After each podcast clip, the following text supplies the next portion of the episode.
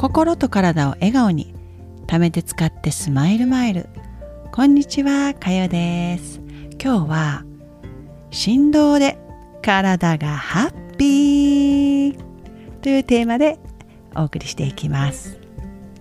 え皆さん体が喜ぶ。振動うん。何か思い浮かびますかね？これはね私が感じていること。こう日々の中で感じたことをこう織り交ぜながらちょっと皆さんとシェアしていきたいと思っています。私はこう人間の体っていうのは基本的に揺れていることが好きなんだと思うんですよ。例えば楽しい時とか体を動かしたくなりませんか？体を少しでもこうね動かしていると気分が何て言うのかなこう乗ってきませんか？楽しくなってきませんか？またこう顔をあいうえおとかこう顔の筋肉を動かしてこう口角をね上げている顔を自分の鏡で見たりするとなんかこう気分が嬉しくなりませんか？体の一部を使って、えー、自分のこの、えー、体内に振動を与えるっていう方法はね数えてみると結構ねたくさんあるんですよ。以前のエピソードでお伝えしたあチャクラって言って、えー、チャクラはこの背骨に沿って7つありますよね。で5番目のチャクラで、えー、喉のとこにあるんですねチャクラが。でこの喉も声をあーということで体、まあ、喉を触りながら声を出すと分かると思うんですけど音が出ますよね。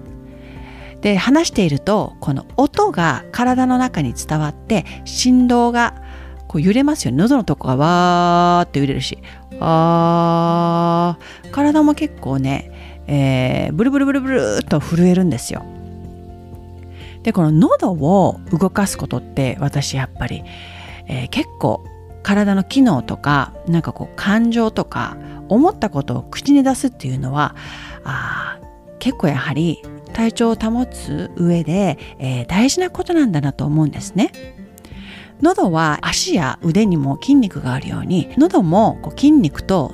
粘膜でできているんですね。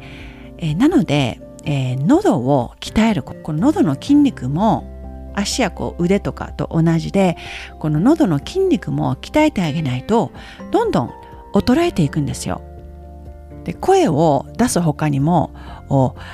食べ物を飲み込む力もいりますよね。でここが弱ってくるとこの咀嚼ですねこうごごっくんと飲み込む力だったり噛む力も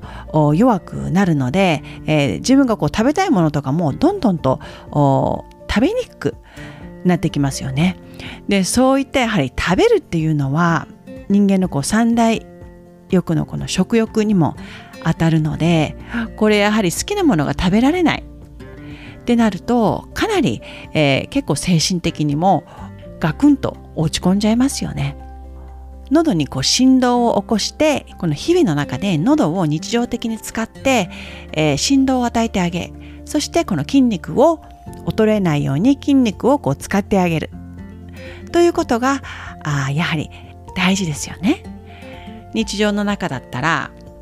まずはこうね日常で、えー、喉に振動を与える方法って言ったら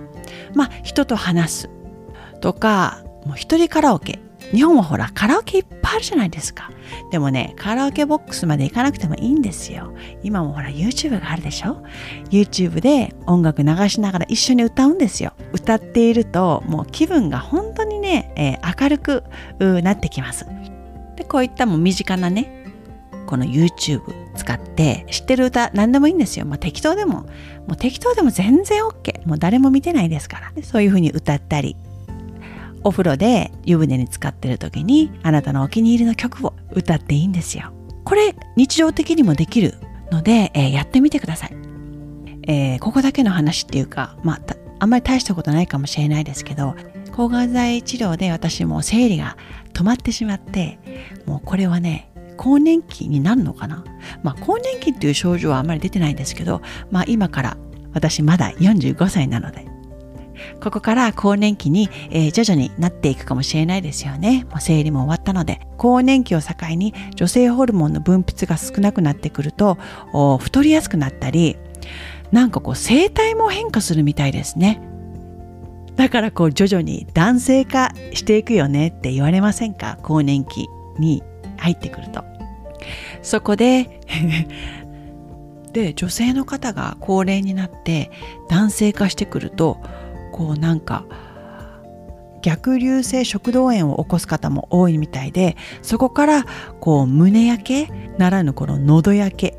みたいなのを起こして喉がこうやられちゃう方が多くなるみたいです。なのでこうガラガラ声になったりとか、えー、少し声がね霞んできたりとかこういった症状が現れる方が多くなるみたいです。こう喉を意識して、えー、使っていくことで体の筋肉と同じで喉の筋肉も鍛えてあげるようにしましょう。あとやはり冬は乾燥しますよね。日本も乾燥するのかな？うん。記憶の中では日本は結構冬乾燥するので加湿器をつけて、えー、約50から55かな？60過ぎるとあんまり良くないんですよ。なので湿度を50から55かな？ぐらいに保ちながら喉もこう潤してあげるようにしましょう。まずはこの喉の思いつくのは喉の振動だったり、まあ、体だったら体の部位だったら手をもうグーパーグーパーしたり足をこれね仰向けがやはり一番やりやすいです。頭が一番重たいので仰向けになって頭をね、えー、床の上に寝かせる。そして手と足をこうブラブラブラっと上げて振動を与えてあげてもいいですし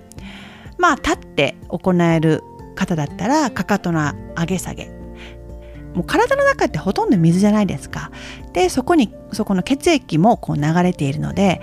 こう上下させたり足をブラブラとかさせたりするとこう血流がやはり良くなりますよね。やはり適度な運動っていうのは体をすごく喜ぶんですよ。なので少しずつこう振動を与えてあげながらあウォーキングとかでもいいですし、まあ、億劫だったら足をね先ほどお伝えしたようにこう揺らしたりとか、ね、してあげるとあなたの体もすごい喜びますよ。振動って言ったらあとは何かな？あ皆さん何か思いつきますか？ああれですよ。このポッドキャストでもいいんじゃないですか？音っていうのは振動があるじゃないですか。今そこのあなた。私のこのポッドキャストを聞いてくださっているあなた。私の声が音としてあなたの耳の中に入ってくるんですよ。で、えー、ここをこの耳を通ってあなたの体の中に耳の中の振動として体の中に、えー、伝わっていくこれもやはりこの振動として、えー、大事なことになってきますよね。えー、耳の機能も衰えてくると耳から入ってくる情報が聞こえづらくなったり、ね、理解がちょっと難しくなってきたりするのでやはりこのあなたの生活の一部に耳から聞く情報っていうのは結構ね脳のトレーニングにもなると思うんですよ。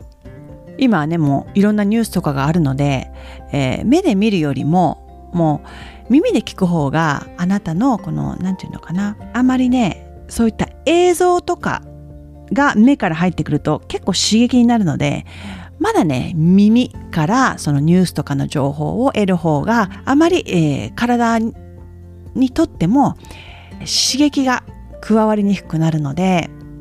えー、少しねこの精神的に影響を受けやすい方でどうしてもでもなんかニュースとかが気になるっていう方は耳からあ情報を入れることをお勧めします。映像というのはかなり頭の中に残る脳の中に、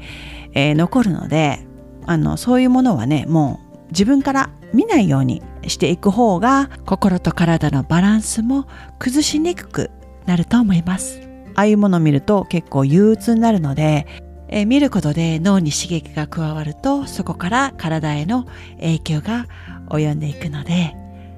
えー、そういったものはね極力避けて耳から情報を入れることで少しでもそういった体への影響を少なくするように、えー、していきましょうね。脳と体はつながっていますそこを、ね、意識しながら自分で見るもの聞くもの選んでいきましょう。まとめてみると、えー、まずはこう喉を動かしてとにかく話す歌う。そしてよく噛む。で先ほどお伝えした耳から聞いて耳からの振動。音の振動を体に伝えてあげる。そして運動。こういったものがやはり体が喜ぶ振動だと私は思っています。他にも何かありますでしょうか？もしあこれもあるよっていう方はコメントもお待ちしています。それでは今日も何かしらの振動を使ってあなたの心と体を笑顔にしてあげましょう。それでは最後まで聞いていただきありがとうございました。また次回に。チャオ